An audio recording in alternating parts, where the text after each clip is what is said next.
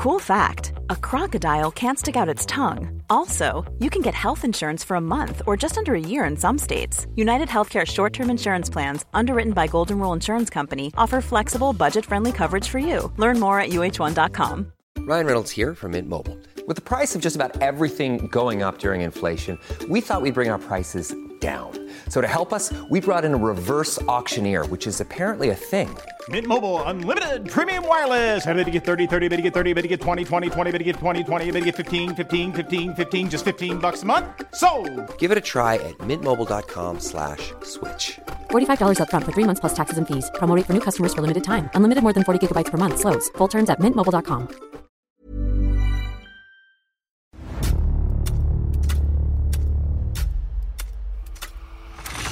La nota roja en la prensa. Acontecimientos que conmocionaron a la sociedad. Esto es Archivos Secretos de la Policía.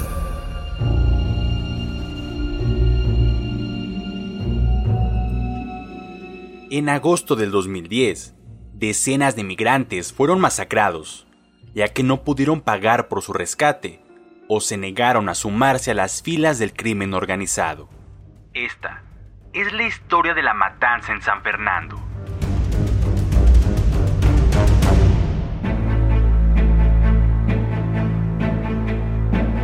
Escuché el ruido que disparaban. Pensé que disparaban por ahí al lado, pero no.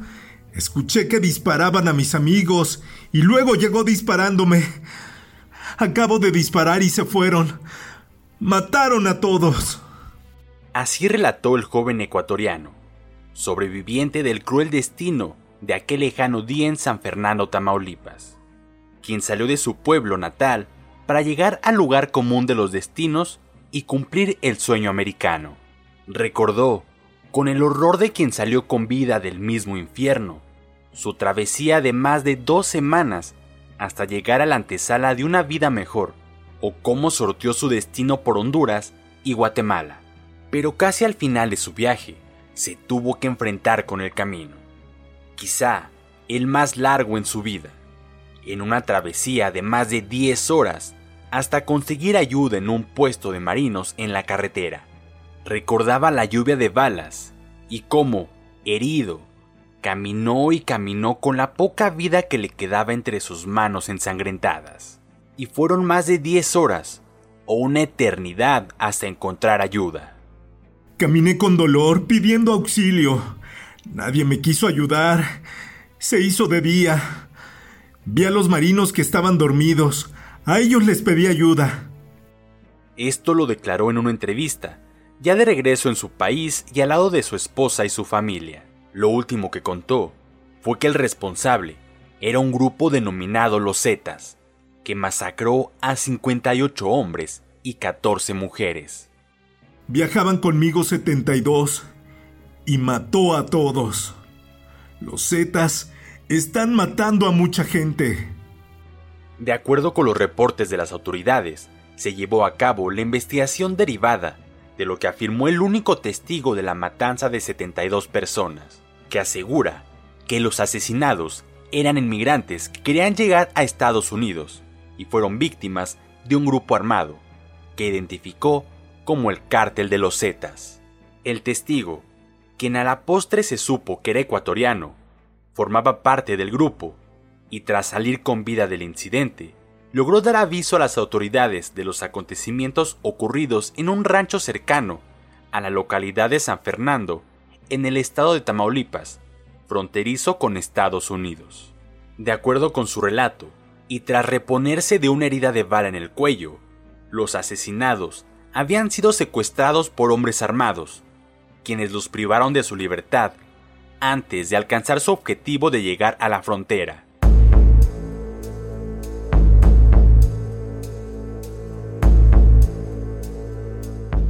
Entre el 22 y 23 de agosto del 2010, ocurrió lo que se conoce como la primera masacre de San Fernando.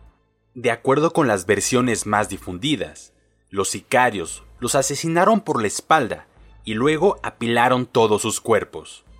Con base en las primeras indagatorias, se conoció que fueron finiquitados porque tras ser secuestrados no pagaron por su propio rescate y por otra parte, se negaron a formar parte del grupo criminal.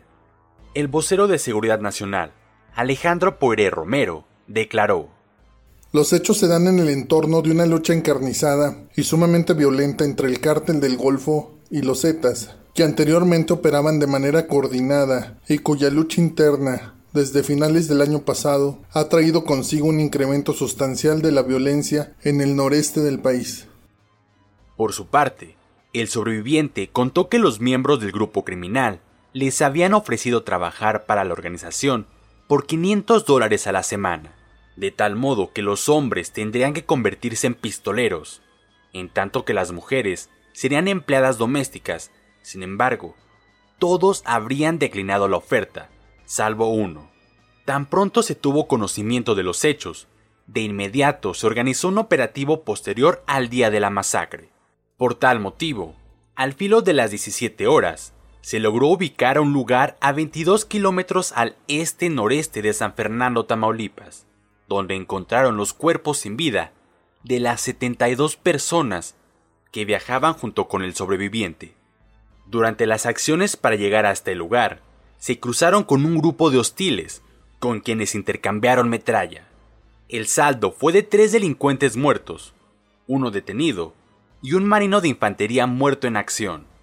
En el lugar, los marinos decomisaron seis carabinas M4, tres fusiles AK-47, siete escopetas, cinco rifles, 101 cargadores para diversos calibres, además de 6.649 cartuchos útiles, cuatro chalecos antibalas, uniformes camuflaje, fornituras y un casco. También aseguraron cuatro camionetas, entre la que destacaba una clonada con matrícula apócrifa de la Sedena.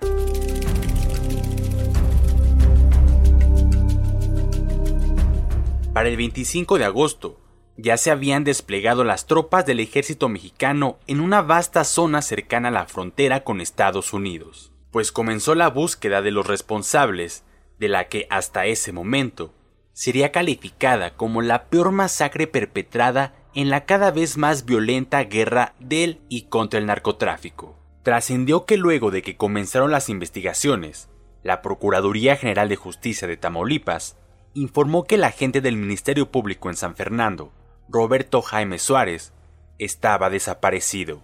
No obstante, medios no oficiales anunciaban el asesinato del fiscal, cuyo cuerpo habría sido encontrado decapitado junto a otros sin identificar. Esto en la carretera hacia el poblado de Méndez, Tamaulipas. Cabe señalar que el fiscal Roberto Jaime Suárez fue el que inició las indagatorias sobre el hallazgo de 72 migrantes que fueron ejecutados, matanza que desató una ola de indignación, no solo en el país, sino a nivel internacional. Fue el 7 de septiembre del 2010 que la PGJ del estado de Tamaulipas confirmó el deceso del fiscal, así como del secretario de Seguridad Pública del lugar, Juan Carlos Suárez. Sus cuerpos fueron hallados en el paraje cercano a la localidad de Comas Altas, perteneciente al municipio de Méndez. Ambos funcionarios se encontraban en calidad de desaparecidos desde el 24 de agosto, y fuentes no oficiales se encargaron de difundir la versión de que habían sido ajusticiados.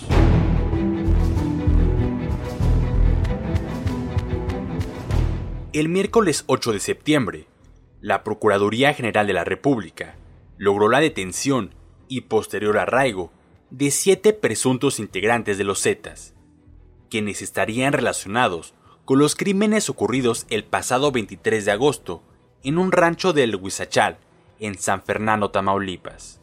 Los presuntos criminales respondían a los nombres de Víctor Alonso, el Vico, Edgar Sesma, el Tigre, José Gustavo, el Pizarrón, y Juan Manuel Cano, la Bella. Por motivos de seguridad, y según se dijo, para no entorpecer los trabajos de investigación, la PGR se reservó los nombres de los otros tres detenidos, quienes fueron capturados días después de que el personal castrense detuvo a los cuatro presuntos Zetas. Asimismo, los Zetas también fueron interrogados para conocer la identidad de todos sus cómplices y saber quiénes, además de ellos, habían participado en la matanza, para capturarlos y de esta forma tratar de aclarar y finalmente aplicar todo el peso de la justicia a los responsables.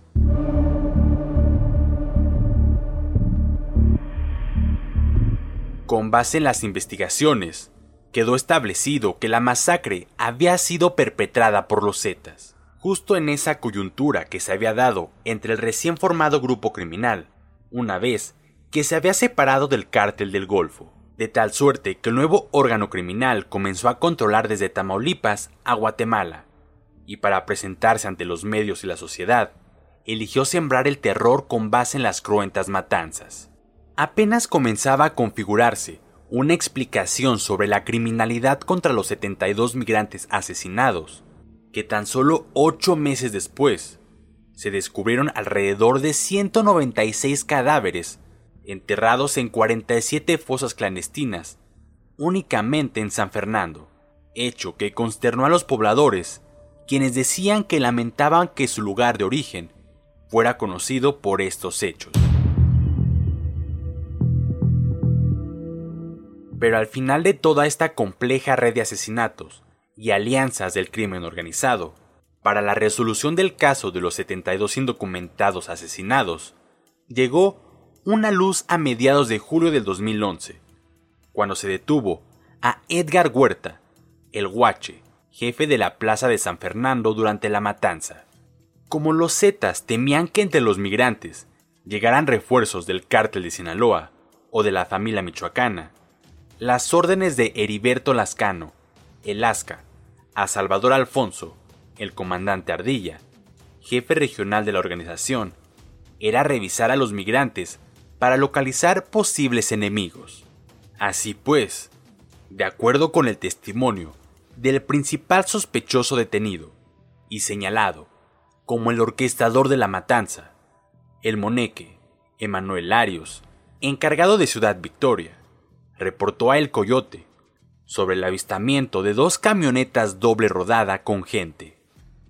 Al llegar a San Fernando, la ardilla dio la orden a El Kilo para que checara. El Kilo revisó que eran indocumentados y se lo reportó a la ardilla, quien al final de cuentas fue el que dio la orden a El Coyote de que mataran a todos los inmigrantes.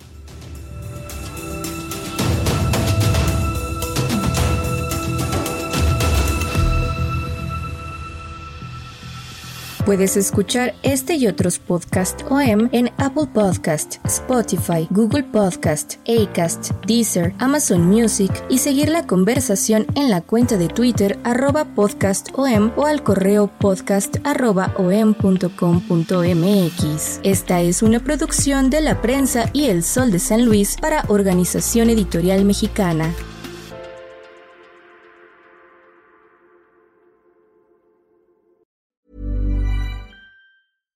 As a new Western Union customer, you can enjoy a $0 transfer fee on your first international online money transfer. Send money to your family and friends back home the fast, easy, and reliable way. Visit westernunion.com or download our app today to get started, and your first transfer fee is on us. FX gains apply, not available for credit cards and transfers to Cuba. Services offered by Western Union Financial Services Inc. and MLS 906983 or Western Union International Services LLC and MLS 906985.